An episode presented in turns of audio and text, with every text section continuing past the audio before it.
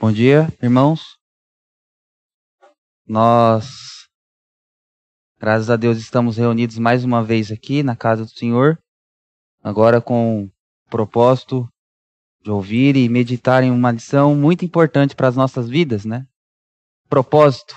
Todos buscamos propósitos, todos, todos temos ou estamos aqui na Terra procurando um chamado, uma vocação. E é engraçado perceber o quanto que nós estamos nos distanciando dos reais propósitos do qual Deus nos permitiu usufruir aqui da terra. O homem foi criado para realmente ter todo o conhecimento, ter tudo aquilo que Deus está disponibilizando para ele por meio da, da criação. Só que nós observamos que o homem, pela queda, em decorrência do, do pecado cometido no, é, por Adão e Eva, nós nos tornamos cada vez mais egoístas. E, portanto, a nossa vocação, o nosso chamado, estarão também voltados somente para o egoísmo. E Mateus capítulo 9.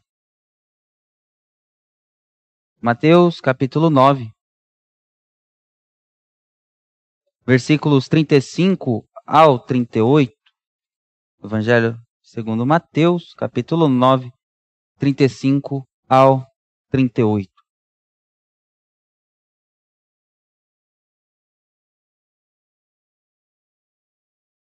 E nos diz assim a palavra de Deus: E percorria Jesus todas as cidades e povoados, ensinando nas sinagogas, pregando o evangelho do reino e curando toda sorte de doenças e enfermidades. Vendo ele as multidões, compadeceu-se delas porque estavam aflitas e exaustas como ovelhas que não têm pastor. E então se dirigiu a seus discípulos: A seara, na verdade, é grande, mas os trabalhadores são poucos. Rogai, pois, ao Senhor da seara que mande trabalhadores para a sua seara. Oremos. Pai, nesse momento, nós buscamos, ó Deus, esclarecimento, nós buscamos, ó Pai, cada vez mais nos aprofundar no conhecimento da tua palavra que realmente a nossa vocação, o nosso chamado seja primeiramente para sermos cristãos e testemunhas de Ti, ó Pai. Pedindo perdão, pedindo o auxílio do Teu Espírito Santo neste momento de aula. No nome de Cristo que eu agradeço. Amém. Irmãos, primeiramente vamos contextualizar esse texto. O livro de Mateus é dividido em cinco grandes discursos de Cristo. O primeiro grande discurso de Cristo é o discipulado, que se estende do capítulo 5 até o 7, 29.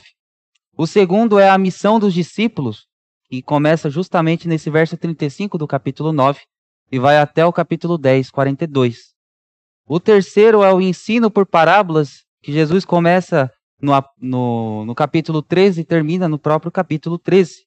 O quarto grande discurso de Cristo em Mateus é o relacionamento entre os discípulos, que vai do capítulo 18 e termina também no capítulo 18. E no, e no último grande discurso de Cristo Jesus, de ensino que nós encontramos em Mateus, se encontra o juízo, que vai do capítulo 24 até o 25, versículo 46. Esse texto que nós buscamos como introdução para a nossa aula sobre vocação, é um grande divisor no ministério de Jesus. Nesse trecho está iniciando o segundo discurso de Cristo, que se denomina como a missão dos discípulos. Jesus Cristo aqui mostra para os discípulos a real necessidade de se ter trabalhadores nesta grande seara. Até mesmo Mateus é um exemplo de chamado, quando o mesmo foi solicitado a ser discípulo pelo próprio Cristo. E isso nós encontramos nos evangelhos de Mateus, Marcos e também Lucas. Ele ouviu a voz do Senhor. Seu chamado resultou em um abandono à sua profissão e agora está voltado para seguir a Cristo. Ainda nesse texto de Mateus, capítulo 9, versículos 35 ao 38, observamos que no versículo 35 o, o, o apóstolo, o discípulo Mateus, apresenta que Jesus estava fazendo milagres e pregando o, o evangelho. Já no versículo 36, Jesus ele se compadece das necessidades que não se resumia somente à cura, não, so, não se resumia somente à necessidade de fazer a multiplicação de pães, de curar um cego, de fazer um coxo andar, mas ele sentiu uma tristeza, pois via que as pessoas estavam perdidas, elas estavam a esmo. E ali ele diz que estavam parecendo como ovelhas que não têm pastor. Jesus sabia que essa necessidade que elas estavam procurando, somente Deus poderia suprir. O porquê de fazer essa comparação de ovelhas que não têm pastor? Isso acontece pelo fato de não ter quem as levasse para algum lugar seguro. Do mesmo modo como as ovelhas que estão sem pastor, elas ficam com falta de comida, água e principalmente de segurança para suas vidas, assim eram aquelas pessoas. Estavam sem o norte, sem um caminho a seguir e pior, sem alguém para ensinar o verdadeiro caminho. E como sabemos, Cristo é o nosso pastor, é aquele que se deu por suas ovelhas. Cristo é o caminho, sem ele, não poderíamos é, nos achegar ao Pai. Logo após isso, Jesus fala com seus discípulos, dizendo que a seara é grande. A seara pode ser comparada com uma terra que já foi preparada para o cultivo, sendo apta para a semeadura. E o próprio Cristo e o próprio enfoque do livro de Mateus é anunciar a vinda do reino. Então o reino está sendo preparado enquanto Cristo está caminhando e desenvolvendo as verdades do reino. O capítulo 5 é muitas vezes dito: se existe um reino, existem normas, existem condutas que os seus súditos deveriam seguir. E o capítulo 5, o Sermão do Monte, é por muitos estudiosos e teólogos visto como uma norma, como um código de ética para com aqueles que estavam querendo seguir o, o, rei Jesus. Os, os meus seguidores são, dessas for são desta forma, têm estas características. Uh, então, nesse, nesse sentido, ele vem dizer que a seara, ou a terra está sendo preparada. A terra está sendo preparada para quê? Para a semeadura. O que Cristo quer dizer é que seus discípulos estavam sendo capacitados para lançar a semente da palavra de Deus. Porque ele mesmo, Jesus, preparou o campo, ele limpou a terra, para que seus discípulos fizessem a semeadura. Ao ver o cenário, Jesus nos relata que há um problema, que é de não ter trabalhadores. Versículo 37. E então se dirigiu a seus discípulos: A seara, na verdade, é grande, mas os trabalhadores são poucos. São poucos os que estão dispostos a se lançarem no campo para trabalhar. Contudo, Jesus não dá uma solução para isso. Jesus nos dá uma solução para esse problema. Nos mostra que devemos rogar a Deus para que o Senhor envie trabalhadores para a sua obra. É Deus que nos chama e capacita para o seu trabalho, tanto como cristão, quanto para um oficial e ministro da sua palavra. Versículo 38. Rogai, pois, ao Senhor da seara que mande trabalhadores para a sua seara. Este é um panorama daquilo que eu quero trazer para os irmãos.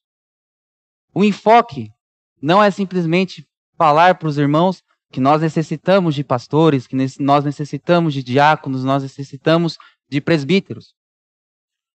A pandemia nos revelou grandes situações e uma delas é uma, uma das grandes problemáticas que a pandemia nos revelou, irmãos, é a falta de renovação em muitos cargos. Existem e é, uma falta de demanda não somente de pastores, mas de presbíteros, de diáconos, de pessoas que estejam à frente, de homens capacitados que estejam à frente para trabalhar nesta seara. E não somente homens, mas mulheres, no sentido de que a SAF rege muitos dos trabalhos da nossa denominação. E o próprio Cristo fala que são poucos os trabalhadores. Aí vem o Covid e ainda leva aqueles que estavam trabalhando. Mas Jesus nos dá uma ordem: rogai, clame a Deus para que mande mais trabalhadores. Contudo, não é somente disso que eu quero dizer. A vocação não se, não se estende somente para o campo da igreja, mas para o mundo. Jesus diz que nós somos luz e sal da terra.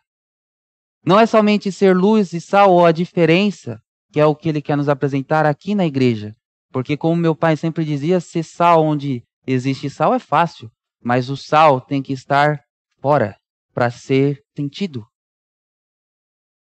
como os irmãos estão vendo, vocação, respondendo o chamado de Deus, Mateus 9, 35 ao 38. Vocação não é só um, não é só chamado, é também resposta. Qual será a sua? Essa frase não tem um autor conhecido, mas eu achei muito interessante, porque a ideia é muitas vezes assim, aqueles testes vocacionais, eu já fiz muitos. E é engraçado porque alguns davam que eu queria, que eu poderia ser professor e de fato ser um ministro da palavra de Deus, estar envolvido com o ensino, mas eu nunca via, me via como professor e dando aula. Eu gostava muito da parte de engenharia, a parte muito de, de exatas. Porém, é engraçado perceber que o teste vocacional, ele te mostra várias vocações, mas a resposta quem dá é você. É você que se dirige para alguma área que você se sente muito mais é, familiarizada. Então, a vocação não é simplesmente algo que está à tua frente, mas a forma como você encara, a forma como que você é, se lança a ela. Ser cristão, que é a nossa, o nosso primeiro, é, nossa primeira vocação, somos chamados filhos de Deus, somos chamados da, das trevas para a maravilhosa luz. Não é algo de, de simplesmente um, uma, uma. Você está sendo crente, mas você precisa dar respostas, evidências de que você está entendendo e de que está é, entendendo o que é ser o cristão. Nós, no início do ano, tivemos a graça de estudar o livro Crer é Também Pensar, que é um livro que nos mostra isso, a forma como nós estamos respondendo a esse chamado. O que é vocação? A etimologia da palavra vocação vem do latim vocare, que significa chamar. É uma inclinação, tendência, habilidade, aptidão que leva o indivíduo a exercer uma determinada carreira. Ou seja, a vocação não é restrita, restrita somente ao serviço da igreja. Podemos usar as nossas aptidões na sociedade, só que com o propósito de glorificar a Deus. Irmãos, o que eu vou ler aqui agora é baseado num livro que eu recomendo muito para que os irmãos leiam, que é o Cristão e a Cultura. É um livro do Michael Horton, que é muito bom porque ele vem é, desenvolvendo a ideia de como o cristão deve se comportar em meio a uma cultura secular, de como o cristão deve entender os pressupostos de que o mundo está vivendo, de como nós estamos é, como nós devemos responder de uma forma clara, objetiva, segundo a palavra de Deus. E no livro nos diz que a reforma libertou os homens e mulheres de uma concepção errônea sobre a vocação, pois a reforma defendia uma visão de que a vocação era um dom da criação. Partindo desse pressuposto, nos mostra que os nossos dons podem abençoar o mundo lá fora e não somente dentro da igreja. Se você é um pintor, faça o melhor como para o Senhor. A nossa vida cristã nos remete a isso a sermos cristãos em todos os lugares que somos inseridos, com uma premissa: estamos no mundo, mas não somos parte do mundo. A Igreja Católica, antes do século, antes da reforma do século XVI, entendia de que a vocação era simplesmente ser do, parte do clero, ser bispo, ser freira, ser padre e por aí vai. Então, o seu trabalho não influenciava nada na sua vida cristã. Então, você poderia ser um péssimo é, funcionário que isso, que isso não resultaria nada, você não perderia é, a, a, a, característica de ser um, um servo de Deus. E a reforma nos mostra totalmente ao contrário, de que o nosso trabalho também é uma resposta, a nossa ação dentro da sociedade, pelo nosso, pela nossa aptidão, como foi colocado aqui, também remete um louvor e um culto a Deus. Por isso que nós devemos trabalhar como para o Senhor. Efésios, Paulo vem falar isso. Deus nos colocou do mundo para manifestar a sua glória. Servir ao Senhor também é desempenhar a função a qual fomos chamados com maior excelência. Lutero Sapateiro, quem já ouviu essa história? Lutero, uma vez ele estava andando e aí chegou um homem que era um sapateiro, e diz assim: Lutero, eu quero eu quero servir a Deus como você serve. da forma como você prega, da forma como você ensina, eu quero ser um seguidor dessa, dessa forma, porque somente assim eu irei glorificar a Deus realmente. Lutero olha para ele e fala assim: Senhor, o que o senhor faz? Ah, eu sou sapateiro. Você quer glorificar a Deus? Faça o melhor sapato.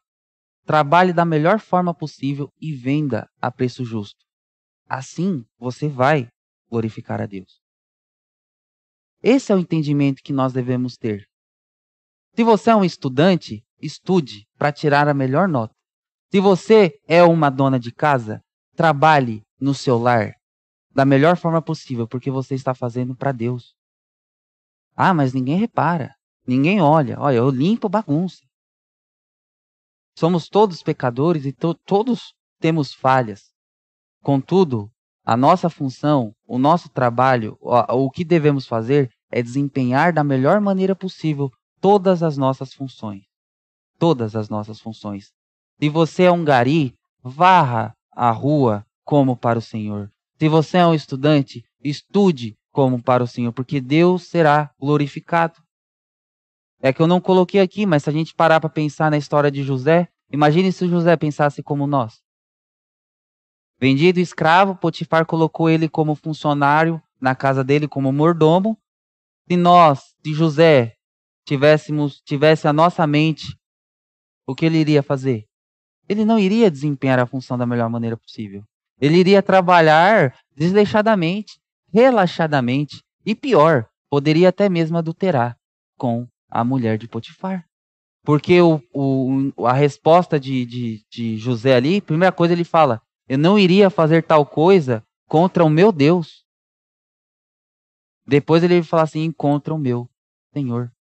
Então ele entendia o propósito, a vocação, o chamado. E Deus o colocou como governador do Egito, porque ele entendia a, que o que ele estava fazendo ali era para Deus. E a resposta até que ele deu para os irmãos foi exatamente isso. Deus utilizou o mal que vocês fizeram como um bem, porque eu consegui. Porque Deus me fez desempenhar uma função que salvou não somente a minha vida, mas a vida de todas aquelas pessoas, e principalmente a semente de Abraão, Israel. Então, irmãos, nós entendemos como 1 Coríntios 10, 31 nos diz: Assim quer vocês comam, bebam ou façam qualquer outra coisa, façam tudo para a glória de Deus. Pensamento puritano. Por que eu vim trazer o pensamento puritano? Porque os puritanos são referências de muitas áreas da nossa vida, da nossa vida, né?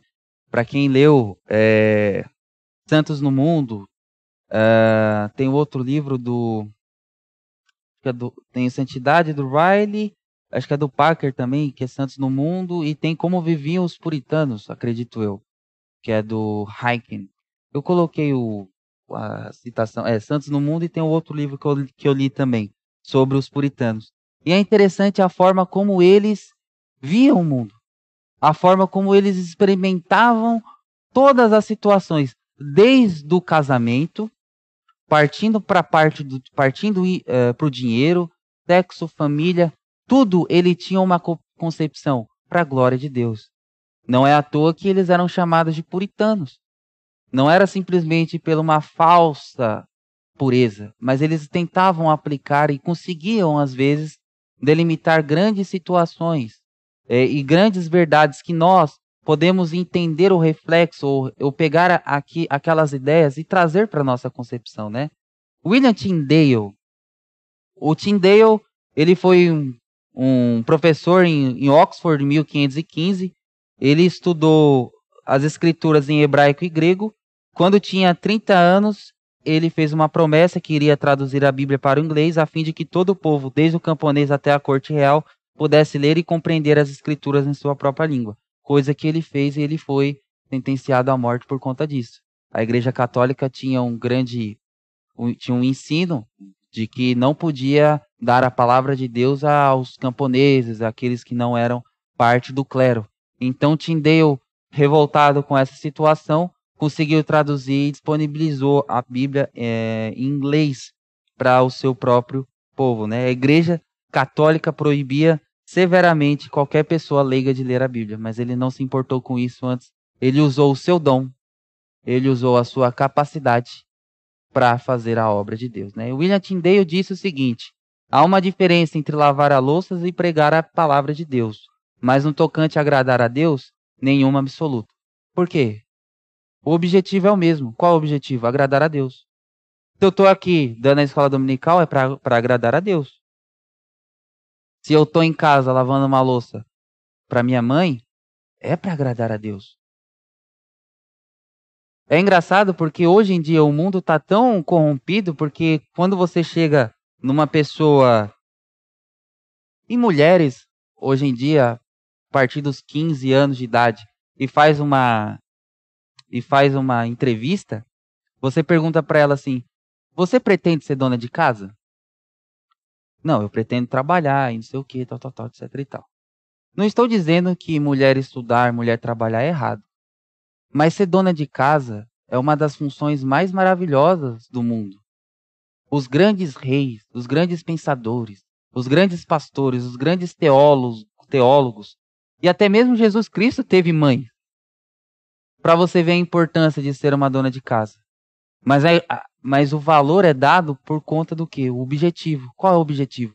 Agradar a Deus. Fazer a vontade de Deus. E percebemos que o mundo aí fora, principalmente com a bandeira do feminismo, ele vem trazer que a mulher, quando se torna dona de casa, ela está se reduzindo, está se rebaixando. E não é isso. Ela está seguindo um propósito com a qual Deus colocou, da mesma forma que um homem. O homem, ele não tem, ele não pode ser o, o, um pai de família fiel à sua esposa, fiel aos filhos, mas o homem tem que ser livre para tomar todas as decisões que ele quer. Se ele quiser ter uma amante, ele pode ter. Ninguém controla o coração. Então tudo se torna relativo.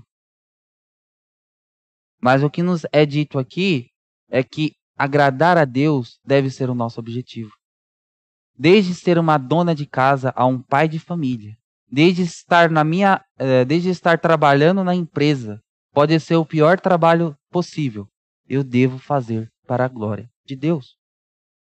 Com isso, percebemos que nosso trabalho deve ser somente para a glória dele. Como é afirmado nesse mesmo livro, para os puritanos, toda a vida era de Deus. Seu objetivo era integrar seu trabalho, seu trabalho diário com sua devoção religiosa a Deus. O trabalho é culto a Deus. Nós, segunda-feira, nesse frio, seis horas da manhã, vamos cultuar a Deus trabalhar. Vamos. Todo mundo fala que a segunda-feira é o pior dia da semana, né? Porque é o dia que a gente levanta para trabalhar, principalmente nesse frio. Eu, quando eu trabalhava na, na empresa TechFuel, eu acordava 20 para as 4 da manhã. Não era fácil. Dava uma hora, uma e meia da tarde, eu já estava morrendo de sono e ouvindo chefe falando cobrança, cobrança de, de funcionário, cobrança de ciclano, cobrança de beltrano. E como você cultua Deus assim? E como você agrada a Deus assim? Cadê o propósito de agradar a Deus? Você percebe como a gente perde o foco rápido? Entende o como a gente se perde nesses conceitos? William Perkins, também foi um grande uh, nome, um grande teólogo nesse movimento puritano, diz: a ação de um pastor guardando ovelhas é um trabalho tão bom diante de Deus como a ação de um juiz ao sentenciar, ou de um magistrado ao regulamentar, ou de um ministro diante de Deus. Deus ele não coloca classes assim. Ah, você é salvo, você é engenheiro, você vai morar na área, na, na zona sul, que é uma zona nobre. Deus não faz isso. Para Deus, todos somos iguais. Então Deus não se, não se importa com o nosso currículo, mas Ele se importa por a motivação que você está trabalhando. Ele se importa da forma como você está estudando. Nós iremos ver isso para frente. O que está motivando você a trabalhar? Na visão puritana, o trabalho era uma resposta a Deus. Eles diziam que todo cristão tem um chamado. Ao segui-lo, o cristão obedece a Deus, dando um grande significado para o trabalho, que passa a ser uma resposta de cultuar a Deus. Então, nosso trabalho independentemente de onde nós estivermos, por mais terrível que seja, é uma resposta ao culto a Deus. É o nosso culto vivo e santo e agradável ao nosso Deus. Qual o significado de você estar trabalhando? Não estou falando de crise, como o pessoal fala, é crise. É quando a pessoa tem uma crise é, profissional. A, além da existencial, tem aquela crise quando a gente tá, tá numa função, a gente para assim e fala: Meu Deus, será que é isso mesmo que eu quero? Eu esqueci o nome do. Crise vocacional. É essa. Uma crise vocacional. Qual o significado de você estar trabalhando? O que leva você a acordar segunda-feira às 6 horas da manhã? São os boletos? É um bom motivo. Não estou falando que não seja. Mas é somente isso? Você percebe que isso se torna vazio? Eu estou assistindo Loki, uma série. Eu e minha noiva a gente está assistindo essa série. E é muito interessante porque o primeiro episódio, Loki percebe que as pedras do infinito, que é o grande. As joias do infinito, que é o grande motor ali do todo o filme dos Vingadores, toda a ação dos Vingadores, uh, ela, elas se tornam vazias num certo determinado, num, em, em, um certo lugar que a série coloca ali como a AVT, que é uma sede aonde controla a linha do tempo sagrada.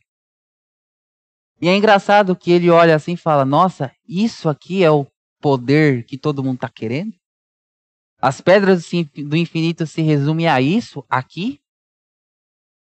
Porque quando você paga o seu boleto, você fala o quê? Ah, paguei meu boleto.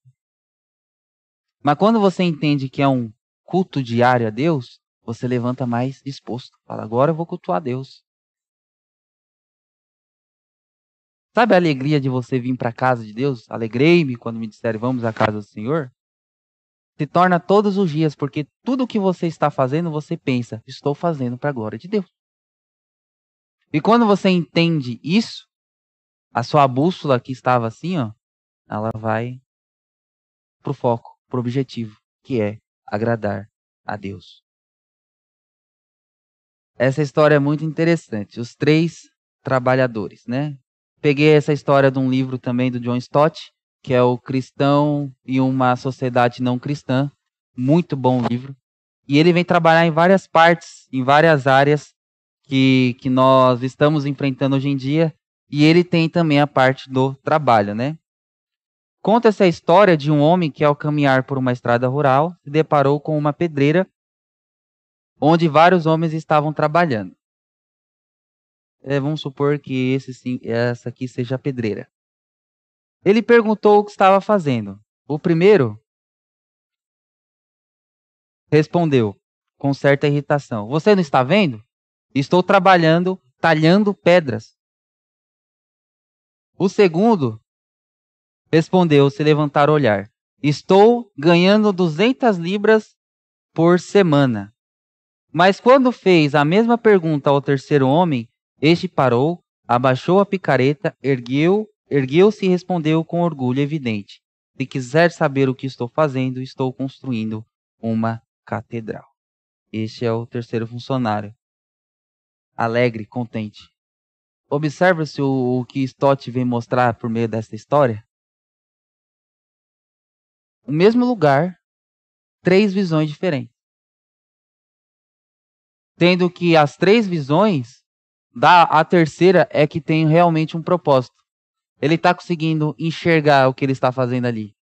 Se você chegar hoje na, nas, nas empresas e você perguntar para os funcionários o que você está fazendo aqui, o que faz você levantar hoje aqui, você vai ouvir milhares de respostas, mas poucas com realmente eu estou fazendo um trabalho para a sociedade assim, estou fazendo um trabalho por conta que o meu trabalho é importante por causa disso. Porque o trabalhador, ele não entende qual é a sua importância. A sociedade vem colocando o trabalho como uma maldição e não como uma bênção.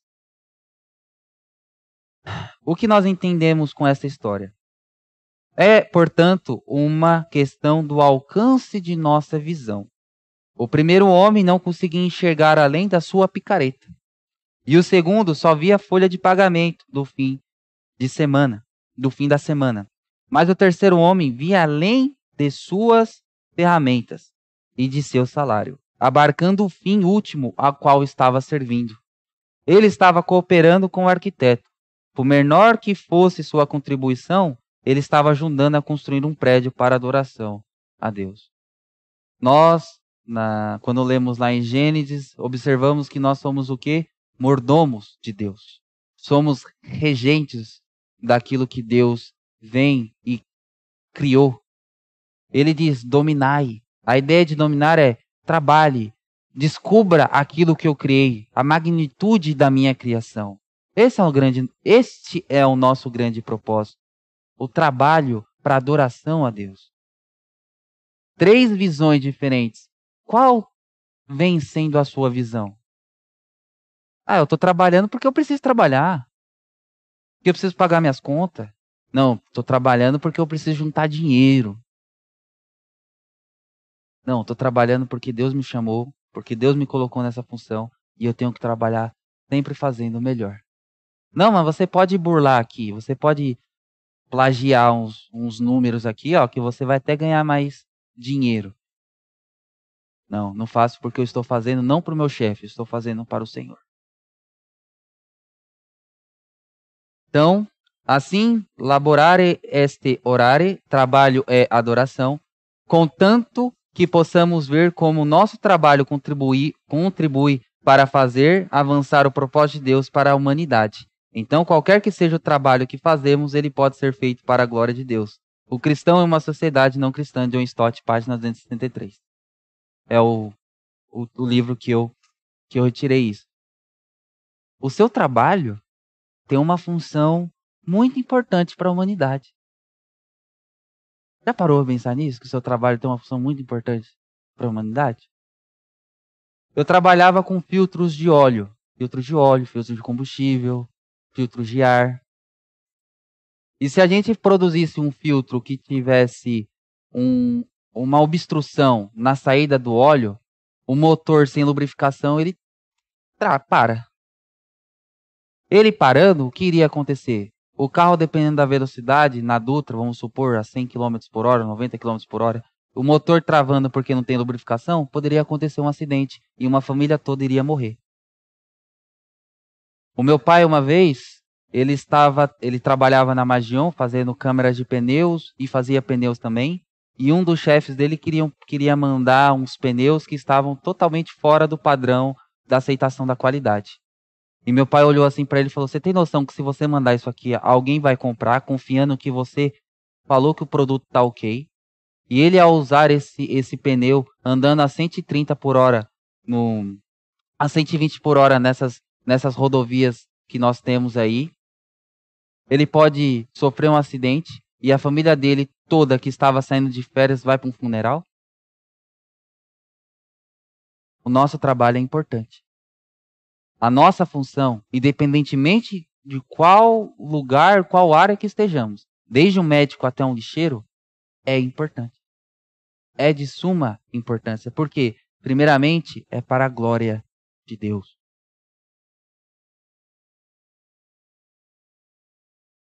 O pensamento moderno é: agora não somos cidadãos responsáveis, mas pessoas portadoras de direito, de direito. O trabalho não é mais uma vocação, mas um emprego. E não é o meu dever servir ao próximo, mas dever dos outros, geralmente do Estado. O cristão e a cultura, Michael Horton. É assim como o pessoal está vendo o trabalho hoje em dia. O trabalho não é uma não é uma vocação. Vocação. Quer dizer então que eu nasci, fui criado para limpar a rua, para pegar lixo. Não. Isso é emprego. Eu quero ganhar muito dinheiro. Em resumo, então, o conceito bíblico de trabalho é muito diferente da percepção que com que, com, que, que com frequência demais é encontrada nos círculos cristãos. Muitas vezes percebemos uma postura em relação ao trabalho que sugere considerar o trabalho como mal necessário, uma consequência da queda, como o governo. Embora seja verdade quanto ao governo humano, não é verdade quanto ao trabalho, como também não é quanto à família ou à igreja. O trabalho foi criado antes ou depois da queda? Então ele é bom, né? Porque Deus no sexto dia ele olhou e falou o quê? E viu Deus que tudo era muito bom. O trabalho é uma instituição divina da criação, dada ao homem como sinal de sua dignidade, não uma maldição da queda. Ele foi dado ao crente a fim de recobrar a dimensão transcendente e ligar a sua vida diária neste mundo à vida no céu, onde estamos sentados com Cristo nos lugares celestiais. É a vida do porvir, onde reinaremos com Cristo no paraíso restaurado. Ou vocês acham que a gente vai ficar no céu cantando com harpa, com lira? A gente vai trabalhar lá no céu. A gente vai ter funções. O que nós estamos vivendo aqui é um pré-anúncio do que nós iremos viver lá. Só que com um grande diferencial. Tem pecado. Então, tudo vai ser maravilhoso, só que sem pecado. Somos todos chamados para fazer algo. Cada um aqui tem a sua vocação, tem o seu trabalho, tem a sua função neste mundo. Rogo-vos, pois eu, prisioneiro no Senhor, que andeis de modo digno da vocação que foste chamado. Paulo aqui em Efésios capítulo 4. Ele está dizendo aqui, não falando para engenheiro, não falando para médico, ele não está falando para arquiteto, não está falando para advogado, ele está falando para os cristãos. Qual foi a vocação? O que nós fomos chamados para fazer nesse mundo? Sermos testemunhas de Cristo, sermos o sal, luz. Então devemos viver como tal. Rogo-vos, pois eu, prisioneiro no Senhor, que andeis de modo digno da vocação a que fostes chamados. Agora vamos partir um pouco para a Bíblia. Alguns homens que ouviram o chamado de Deus. O primeiro que eu quero tratar é Isaías. Isaías capítulo 6, versículos 1 ao 13. Vamos. Nós não iremos ler toda a referência, só coloquei aí mais para aqueles irmãos que querem realmente estudar mas uh, é engraçado ou um tanto diferente a forma como o livro de Isaías é apresentado a nós, porque geral, se a gente pegar Jeremias e Ezequiel, o seu chamado ou a sua vocação é sempre no início do livro. Por que Isaías está no sexto capítulo? Isaías, do capítulo 1 até o capítulo 5, ele vem apresentar o que? O resumo do seu livro. Ele vem apresentar o qual é a função dele. E no capítulo 6 ele mostra com qual autoridade ele está falando sobre isso. Ele está falando, ele está falando sobre isso porque o próprio Deus o enviou. Versículo, é, versículo 8. Depois disso ouvi a voz do Senhor que dizia: A quem enviarei e quem há de ir por nós? Disse eu: Eis-me aqui, envia-me a mim. Vocação não é só chamado, é o quê? Resposta. Isaías, ele foi purificado, ele viu Deus, mas ele poderia ter falado assim: não, Deus, não envia a mim, não. O Senhor me perdoou, o Senhor me garantiu a salvação, né? Porque eu sou perdoado, eu fui perdoado. Agora o Senhor está querendo um profeta para. Não, não, não envia a mim, não. Deus perguntou. Eu preciso que alguém seja é, a minha voz, o meu profeta. Quem eu vou enviar? Isaías já falou: eis-me aqui. Eu estou aqui. Então, vocação não é simplesmente um chamado, mas a forma como você encara esse chamado, com a sua resposta. Então, versículo 9, disse ele: Vai e dize a este povo: Ouvi, ouvi, e não entendais. Vede, vede, mas não percebais. Torne sensível o coração deste povo. Endurece-lhe os ouvidos e feche-lhe os olhos, para que não venha ele a ver com os olhos e ouvir com os ouvidos, e entender com o coração, e se converta e esteja salvo. Nossa, então quer dizer que uma ótima vocação é aquela vocação que sempre tem sucesso, né? Errado. Davi, uh, Davi não, Isaías ficou 40 anos profetizando e ninguém se converteu. Porque era da função de Deus, propósito de Deus, que ninguém se convertesse. Ele mesmo falou: Você vai falar, mas ninguém vai entender. Então, vocação. Ah, eu achei minha vocação. Ah, por quê? Eu estou ganhando 10 mil reais por mês. Não. Não é isso. Não é isso. Vocação é quando você está realmente fazendo aquilo que Deus determinou para que você para que você fizesse. Quem conhece o reverendo Sandoval, acredito eu que ele já deva, deva ter dividido a história do chamado dele. Onde ele estava, a situação que ele estava, e ele foi, e ele é um grande exemplo para todos aqueles que o conhecem. Porque ele, ele estava bem sucedido aonde ele aonde ele estava fazendo a função.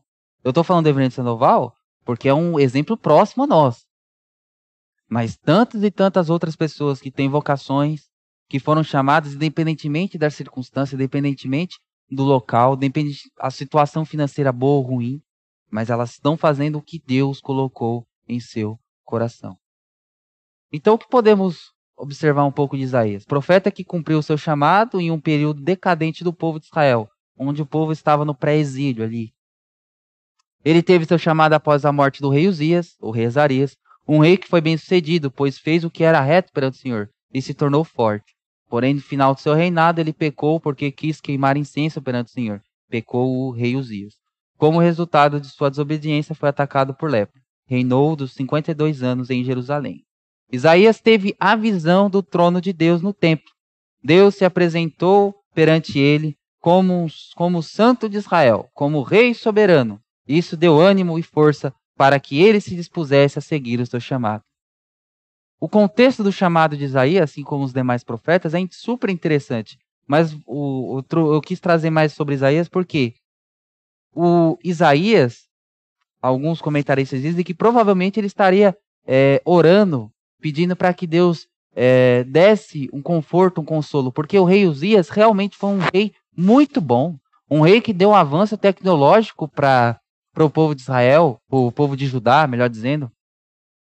Então foi um povo, um rei que defendeu a sua nação, que defendeu o nome do Senhor, contudo, ele errou nisso que ele errou, ele foi acometido com lepra, Deus castigou, ele morreu assim. Então imagine, você está com um rei muito bom que a nação está andando a passos largos e esse rei comete uma gafe e tudo aquilo que é construído foi foi foi perdendo a sua essência, aquele brilho. E aí o povo que estava o povo estava o quê? Um pouco é, instável. A situação daquele momento estava instável, porque e agora o que eu faço? Meu Deus, aquele rei que era tão bom. Só que Deus apresentou-se a Isaías como? Versículo 1. Eu vi o Senhor assentado sobre um alto e sublime trono. Deus não se apresentou a Isaías assim porque ele quis. Teve um propósito. Como eu disse, possivelmente Isaías estava chorando pela morte de um rei. E Deus falou assim: Você está chorando a morte por esse rei? Olha quem é rei de verdade. A ideia aqui de estar assentado é que ele continua permanentemente, que ele está lá desde a eternidade. Você está chorando pelos dias, mas eu sou o verdadeiro rei. Sou eu que estou governando a nação. Sou eu que estou cheio de glória. Olha o que os querumins disseram: Santo, Santo, Santo é o Senhor dos exércitos. E toda a sua glória encheu o templo. Isso não foi à toa. Isso foi para demonstrar o quê? Isaías, não se preocupe. Eu sou o verdadeiro rei. Como eu disse, como o rei soberano. Ele é o rei soberano. Um outro profeta foi Jeremias. Jeremias. Jeremias capítulo 1.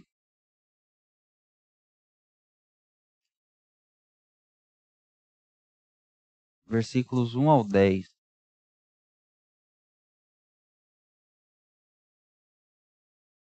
E nos diz assim a palavra de Deus: Palavras de Jeremias, filho de Ilquias, um dos seus sacerdotes que estavam em Anatote, na terra de Benjamim. A ele veio a palavra do Senhor nos dias de Josias, filho de Amon, uh, e rei de Judá, no 13 terceiro ano de seu reinado. E também nos dias de Joaquim, filho de Josias, rei de Judá, até o fim do, do um décimo de Zedequias, filho de Josias, rei de Judá. E ainda até o quinto mês do exílio de Jerusalém.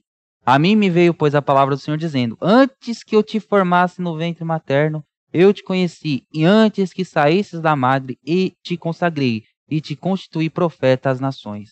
Então lhe disse eu: Ah, Senhor Deus, eis que eu não sei, eis que não sei falar, porque não passo de uma criança.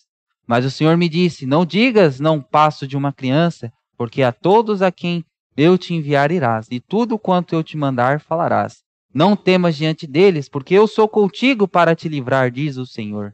Depois estendeu o Senhor a mão, tocou-me na boca, e o Senhor me disse: Eis que ponho na tua boca as minhas palavras. Olha, que hoje te constituo sobre as nações e sobre os reinos, para arrancares e derribares, para destruíres e arruinares, e também para edificares e para plantares.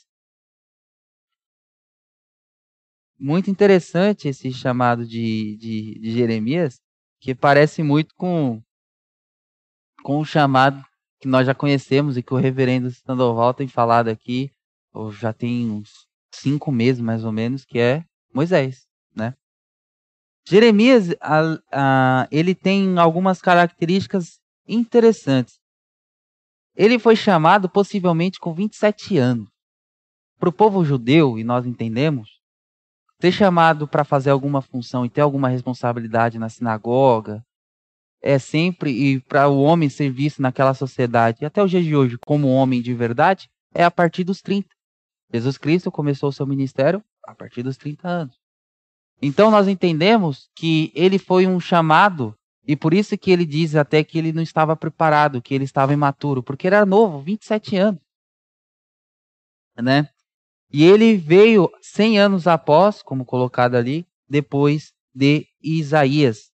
E ele foi um dos profetas do exílio. Ele foi um dos, dos profetas pré-exílio e dentro do exílio. Lamentações de Jeremias é um livro baseado-se ou baseando-se naquele sofrimento que estava exposto ao povo de é, Israel. Ele profetizou 40 anos em Israel, foi um dos profetas do exílio, como foi falado, seu chamado se equipara com o, que Mois, com o de Moisés, pois, como referido, disse a Deus que era incapaz de fazer a obra que estava sendo pedido. Porém, Deus anima Jeremias, e assim como foi com Moisés, disse estaria com seu profeta, um confortando, dando tranquilidade a esse jovem que estava sendo levantado.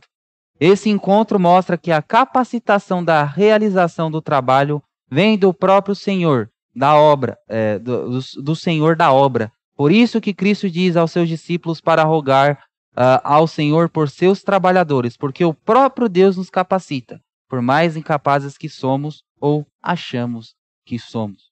Por quê? Porque Jesus vem falar assim: rogai ao Senhor da seara que mande mais trabalhadores. Toda contratação de empresa passa pela mão de quem? Do chefe. Você acha que o chefe vai contratar uma pessoa que ele não vai confiar? Uma pessoa que ele não acha capaz? Eu era jovem aprendiz na TechFuel e quando eu fui entrar na TechFuel como jovem aprendiz, quem me entrevistou foi o meu coordenador. Quem me efetivou foi o meu coordenador, porque ele foi me acompanhando. Os 11 meses que eu fiquei trabalhando como jovem aprendiz até ser efetivado. Então ele sabia, eu colocar aonde eu colocar o Daniel, ele vai trabalhar. Porque eu conheço o Daniel. Eu tenho um histórico bom do Daniel. Por isso que Deus fala assim: rogai ao Senhor da seara que mande trabalhadores. Porque é o Senhor que conhece quem vai fazer a obra da melhor maneira possível, independentemente da sua capacidade ou da sua falta de incapacidade.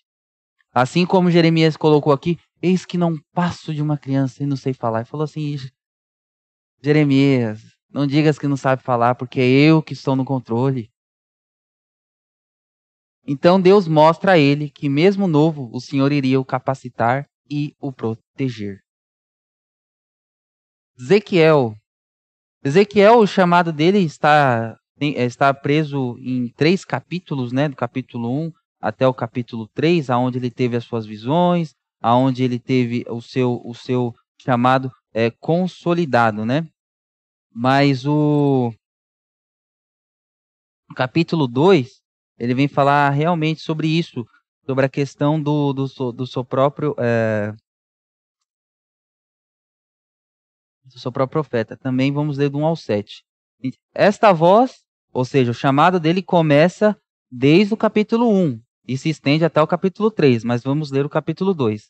Esta voz me disse: Filho do homem, põe-te em pé e falarei contigo. Então entrou em mim um espírito quando falava comigo e me pôs em pé e ouvi o que me falava.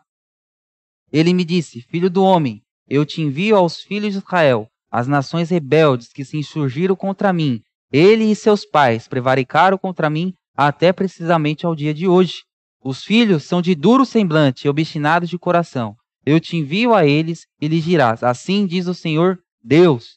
Eles quer ouçam, quer deixem de ouvir, porque são casa rebelde, hão de saber que esteve no meio deles um profeta. Tu, ó filho do homem, não o temas, nem temas as suas palavras, ainda que haja sarças e espinhos para contigo, e tu habites com escorpiões, não temas as suas palavras, nem te assustes com o rosto deles, porque não, porque melhor, porque são casa rebelde, mas tu lhe dirás as minhas palavras, quer ouçam, quer deixem de ouvir, pois são rebeldes.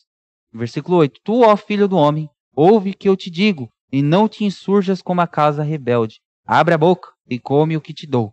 Então vi, e eis que certa mão se estendia para mim, e nela se achava um rolo de um livro. Estendeu-se diante de mim e estava escrito por dentro e por fora nele. Por fora. Nele estavam escritas lamentações, suspiros e ais.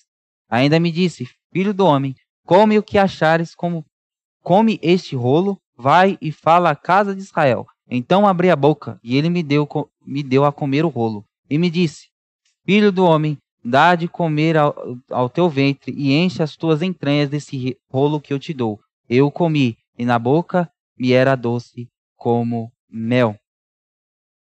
Então nós observamos no capítulo 3, é, é interessante a partir do versículo 16 até o versículo 17, porque mostra a responsabilidade do que Ezequiel estava sendo comissionado. Ele não estava sendo comissionado ah, para fazer uma função é, sem sentido, sem nexo. No versículo 16 do capítulo 3 nos diz: Fim dos sete dias veio a minha palavra do Senhor dizendo: Filho, filho do homem, eu te dei por atalaia sobre a casa de Israel. Da minha boca ouvirás a palavra e os avisarás da minha parte. Quando eu disser ao perverso: Certamente morrerás, e tu não o avisares, e nada disseres para divertir do seu mau caminho, para lhe salvar a vida, esse perverso morrerá na sua iniquidade, mas o seu sangue da tua mão o requererei. Mas se avisares o perverso e ele não se converter da sua maldade e do seu caminho perverso ele morrer do seu caminho perverso ele morrerá na sua iniquidade. Mas tu salvastes a tua alma. Também quando o justo se desviar da sua justiça e fizer maldade, e eu puser diante dele um tropeço, ele morrerá visto que não avi avisaste. No seu pecado morrerá, e suas justiças que, pratic que praticara não serão lembradas, mas o seu sangue da tua mão o requererei. No entanto, se tu avisares o justo para que não peque e, e ele não pecar, certamente viverá, porque foi avisado, e tu salvaste a tua alma. A mão do Senhor veio sobre mim, e ele me disse: Levanta-te, sai para o vale, onde falarei contigo. Levantei-me, saí para o vale, e eis que a glória do Senhor estava ali, como a glória que eu vira junto ao rio Quebar, e caí com o rosto em terra. Então entrou em mim o Espírito e me pôs em pé. Me falou comigo e me disse: Vai, encerra-te dentro da tua casa, porque, ó filho do homem, eis que porão cordas sobre ti, e te ligarão com elas, e não sairá ao meio deles. Farei que a tua língua se pegue ao, ao teu paladar, ficará mudo e incapaz de os repreender, porque são casa rebelde. Mas quando eu falar contigo, darei que fale a tua boca, e lhe dirás: Assim diz o Senhor Deus. Quem ouvir, ouça, e quem deixar de ouvir, deixe, porque são casa rebelde. Então, Ezequiel aqui, nós observamos o grande propósito do seu chamado. Era anunciar a palavra de Deus, assim como os demais profetas. Mas Deus, ele coloca uma característica, você vai ser o atalaia. A sua função a, explícita é de avisar. Ah, Deus, mas eu vou ali pregar, mas nem avise.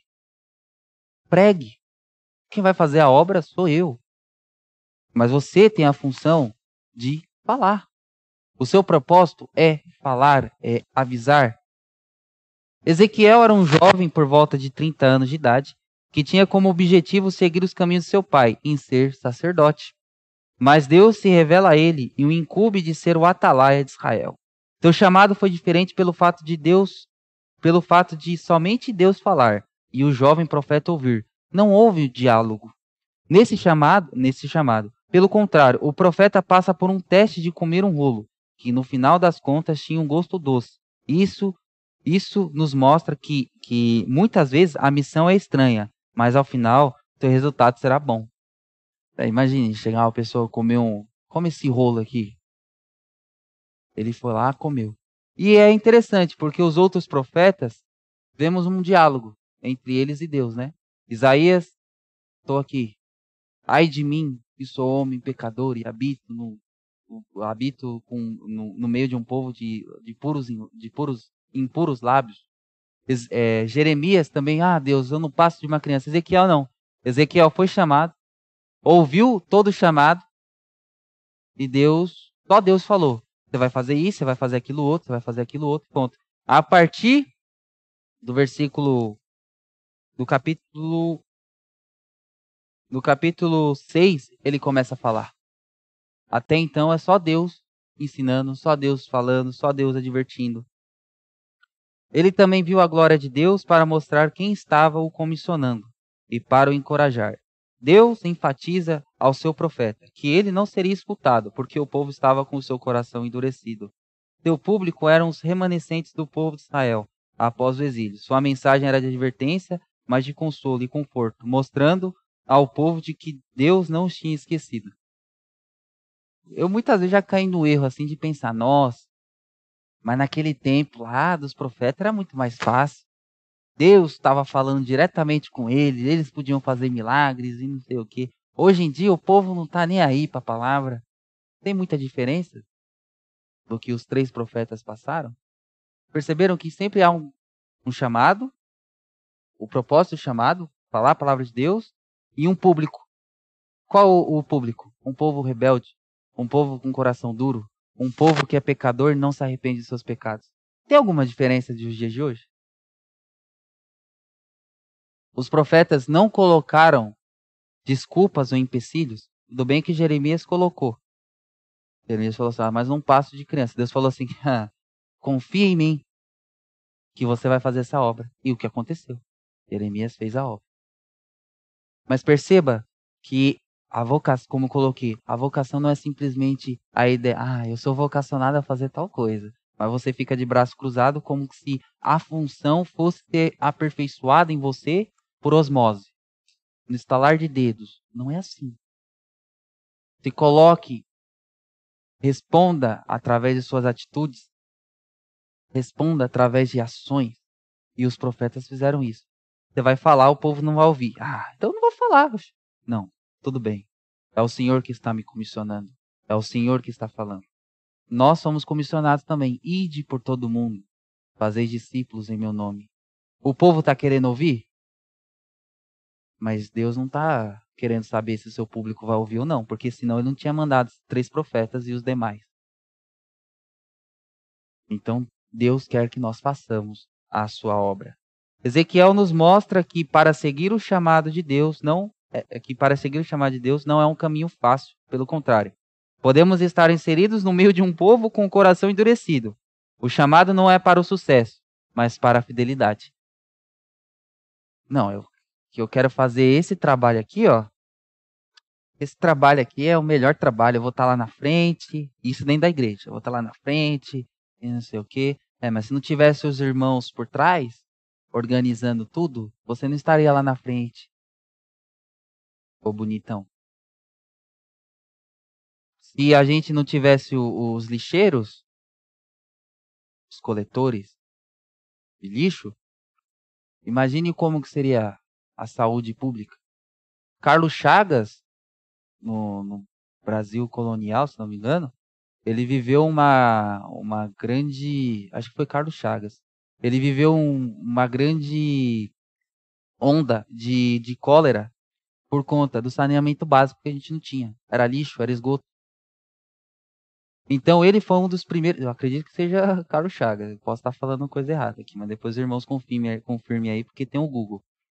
Mas depois de um tempo, ele lutou para que o saneamento básico fosse uma obrigação do governo dar, para que evitasse as doenças. Então, a pessoa que está perfurando o solo para fazer um encanamento de esgoto, para os dejetos irem para um caminho correto, ele tem uma função muito importante, porque se não tivesse ele, imagine o tanto de doença que não teria.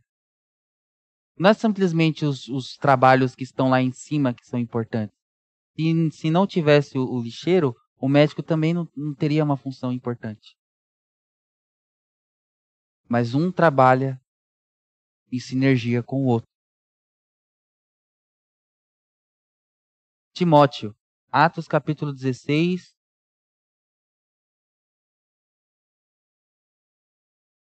Atos capítulo 16, versículos 1 ao 5. Paulo leva consigo a Timóteo. E nos diz assim a palavra de Deus. Chegou também a Derbe e a Listra. Havia ali um discípulo chamado Timóteo, filho de uma judia crente, mas de pai grego. Dele davam bom testemunho os irmãos em Listra e Cônio. Quis Paulo que, que ele fosse em sua companhia e por isso circuncidou por causa dos judeus daqueles lugares pois todos sabiam que seu pai era grego. Ao passar pelas cidades, entregavam os irmãos uh, para que as observassem as decisões tomadas pelos apóstolos e presbíteros de Jerusalém. Assim, as igrejas eram fortalecidas na fé e dia a dia aumentava em número. Esse jovem nos chama a atenção, pois era um moço que tinha uma maturidade cristã, ao ponto de seu testemunho se espalhar pelas igrejas de Derbe Listra, igrejas que tinham 31 quilômetros de distância. Eu não estou falando da igreja da primeira de Guarulhos e a segunda de, de Guarulhos, que a distância não é tão grande. É uma avenida e umas travessas. 31 quilômetros. Naquele tempo, 31 quilômetros era uma jornada grande. 31 quilômetros era uma caminhada. E o testemunho de Timóteo era tão forte, tão falado, que uma igreja de 31 quilômetros de distância dava um bom testemunho desse jovem para mostrar o quê? O quanto que ele frutificava, o quanto que ele estava maduro na fé cristã. Uh, evidenciando que Timóteo vivia o evangelho de uma forma plena em sua vida. Era um jovem por volta de 20 anos de idade.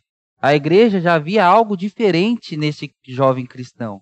Mesmo tendo sido criado em um lar dividido onde seu pai era grego, e portanto possivelmente seguia as escolas gregas de pensamento, e sua mãe e avó que se converteram ao cristianismo. Embora vivendo nesse meio, a raiz do evangelho fincou em seu coração, ao ponto dele se tornar um cristão em sua totalidade de vida. Timóteo nos mostra que quando ingressamos e vivemos a sério a nossa vida como pessoas cristãs e assumimos essa identidade, Deus com certeza vai nos usar e nos dará cada vez, cada vez mais capacidade para sermos instrumentos em suas mãos, para realizar sua vontade em nós, né? Tinha por volta de 20 anos de idade, tinha um bom testemunho da igreja, Paulo considera como filho da fé, jovem pastor. Por quê? Maduro. Vivia realmente a essência do evangelho. O que nós podemos concluir, irmãos? Nós somos pecadores como Isaías, Isaías. Nós podemos ser como crianças ou imaturos, assim como Jeremias.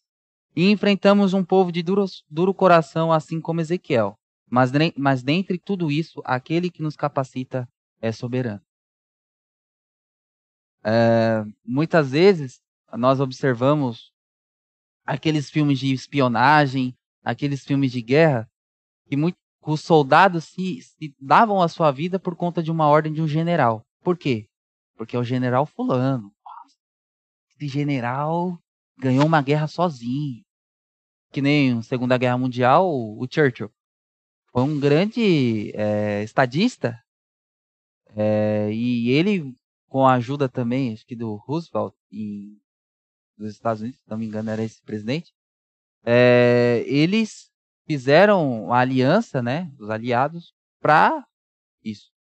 Para chegar no dia D e conseguir exterminar, destruir a base do, do, do nazismo.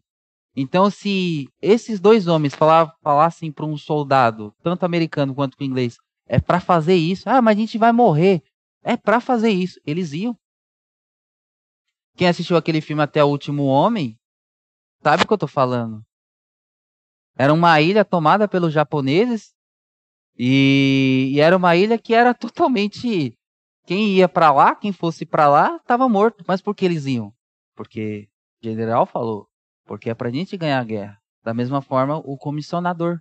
O nosso comissionador é quem? É Deus, o soberano. Então, independentemente da, da situação de, ai meu Deus, eu não sei, ai meu Deus, não sei o quê. Não coloque desculpas, mas foque em quem está te chamando, em quem te capacitou, em quem pode te dar capacidade. Se você está com falta de sabedoria, peça a Deus, porque Deus dá liberalmente e não impropera mal. Ele não vai jogar na tua cara, falar, ah, tá faltando sabedoria, né? Então você é burrinho. Não. Ele vai dar de bom grado, porque nós estamos colocando as nossas necessidades para aquele que pode realmente supri-las. Como cristãos, devemos ter um bom testemunho perante os homens. Timóteo nos mostra isso, principalmente perante, perante o povo de Deus. Ah, eu tenho 24 anos de entendimento do que é uma igreja, eu acho que eu tenho de 10 anos mais ou menos. A partir dos 14 anos eu comecei a entender o que é um pouco a questão da igreja, o governo e tudo mais. Mas quem tem, quem tem mais idade que eu aqui vai entender o que eu estou falando. Teve algumas decisões que a igreja tomou que falou assim: ah, Fulano vai dirigir tal coisa. E algum irmão olhou e falou assim: nossa, mas Fulano. Por que Fulano vai dirigir tal coisa? Será que eles não sabem que fulano fez aquilo, fez aquilo outro? Será que não sabe que fulano está acontecendo esse problema dentro da casa dele? Eu estou mentindo? Não estou mentindo. Porque o nosso coração julga. E como julga? Aí fala assim: ah, Daniel que vai falar. Daniel? Mas Daniel, Daniel fazia aquilo, fazia aquilo outro. Daniel, agora virou santão? Por que, irmãos, eu estou falando isso? Porque Timóteo nos mostra que um bom testemunho é algo que se propaga, da mesma forma que uma má fama também. Então, como cristãos, devemos sempre lutar para ter um bom testemunho nas nossas redes sociais, nas nossas amizades, no, na nossa vizinhança. Quem nunca ouviu aquele, aquele relato, aquela história da criança que fala assim: Pastor, eu queria que a gente morasse dentro da casa, eu e minha família. Mas por quê? Ah, meu pai é outra pessoa. Por quê? Falta de um testemunho coerente. E Timóteo, com 20 anos, nos mostra a importância disso. Uma igreja de 31 quilômetros conhecia o bom testemunho dele. E hoje em dia, um clique, uma foto, uma curtida errada, a gente pode acabar com o nosso testemunho.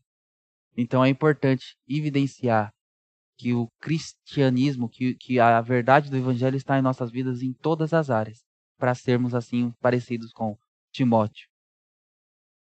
Vimos que Deus levanta homens em diferentes épocas para fazer a sua obra. Entretanto, irmãos, devemos continuar a clamar vocações, pois é o Senhor que chama e prepara seus obreiros. Este ponto vale tanto para a igreja, pois a seara é grande e são poucos os trabalhadores, quanto para quem tem filho, Ore para que seus filhos tomem uma decisão correta de seguir uma carreira que louve a Deus.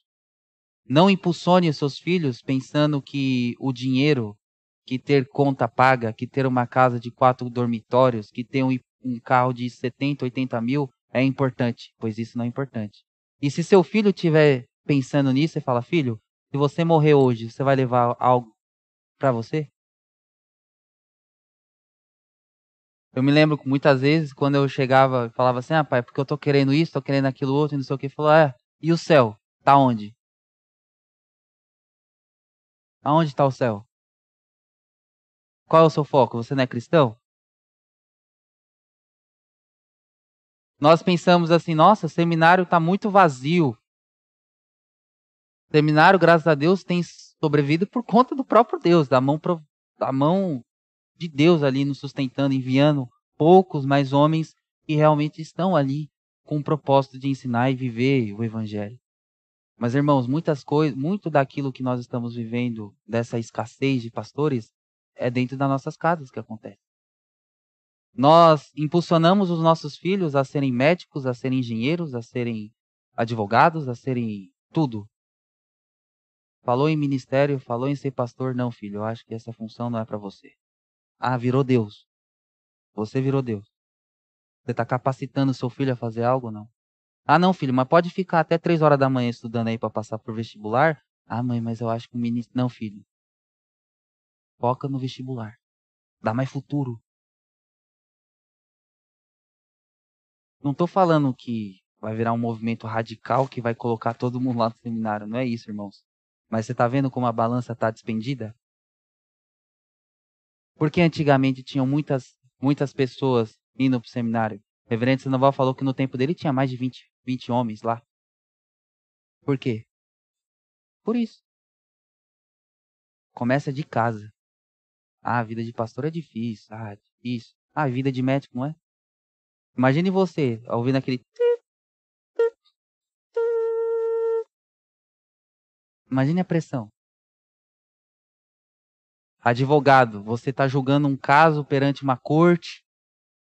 E se você falar alguma vírgula errada, aquela pessoa que é inocente pode ser condenada. Se você não investigar corretamente o caso, aquele culpado pode passar impune. Um arquiteto, que se não fizer uma conta certa, pode matar milhares de pessoas. Imagine se cair uma ponte por conta que um engenheiro não calculou certo a massa. Ah, mano, pastor que é mais difícil. Não é. Nós devemos entender que há vocações e há vocações. Pessoas para ser pastores, pessoas para serem médicos, pessoas, para serem é, arquitetos, enfim. Mas qual é o propósito de eu estar impulsionando meu filho para ser um médico? É por conta do dinheiro? Ah, eu não tenho aposentadoria, mas meu filho vai estar ganhando bem como médico? É isso? Não deve ser isso o nosso propósito. Filhos, tudo bem. Você não quer ser pastor, mas você vai ser médico para a glória de Deus. Você não quer ser pastor, mas você vai ser engenheiro para a glória de Deus. Você vai ter que fazer a melhor função. Você está estudando, então estude para a glória de Deus. Este deve ser o nosso propósito. Essa deve ser a nossa função. Porque aqui da terra a gente não leva nada. Eu não vou apresentar o meu. Oh, Deus. O meu diploma. Harvard. Não vos conheço. Observamos que vocação. Uh, isso. Observamos que vocação não vale somente para o trabalho da igreja ou para a igreja, mas em todos os locais que estamos inseridos.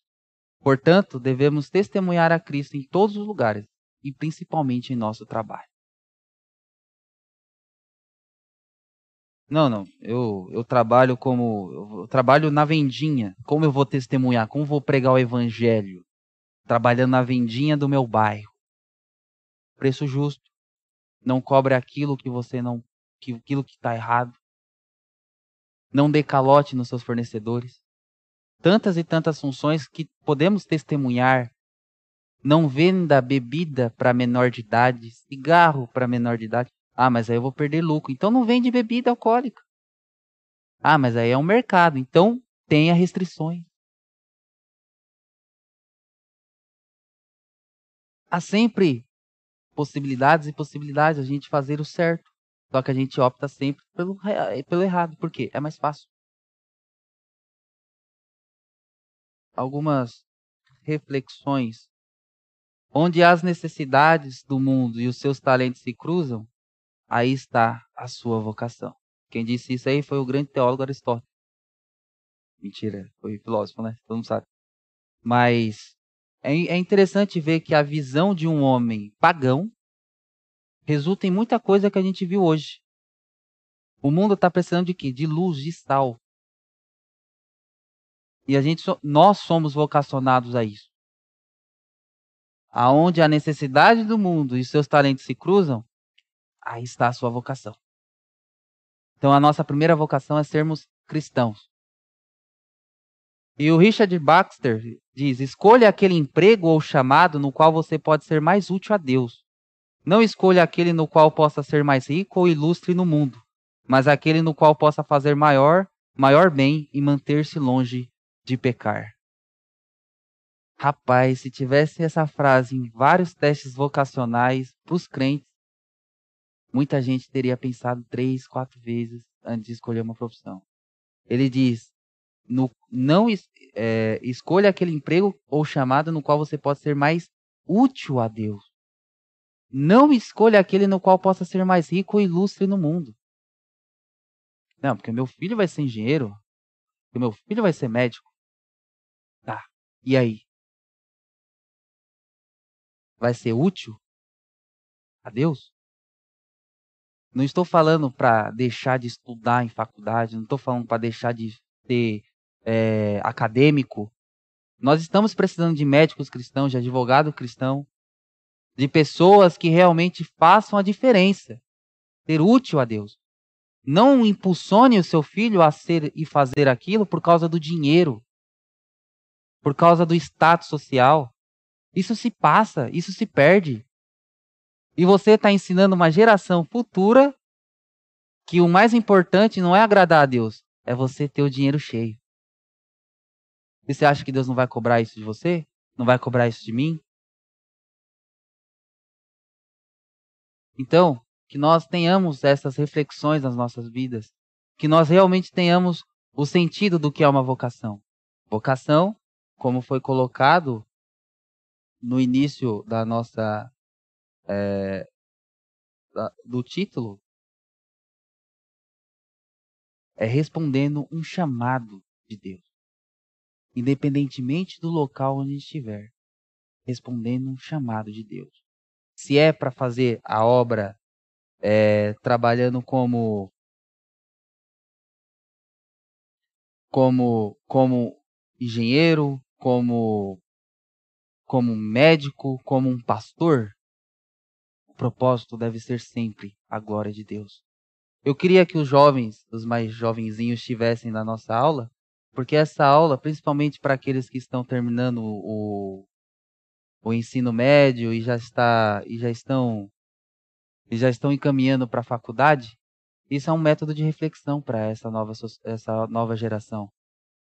Esses novos, essas novas pessoas, enfermeiras, médicas, advogados, engenheiros, arquitetas.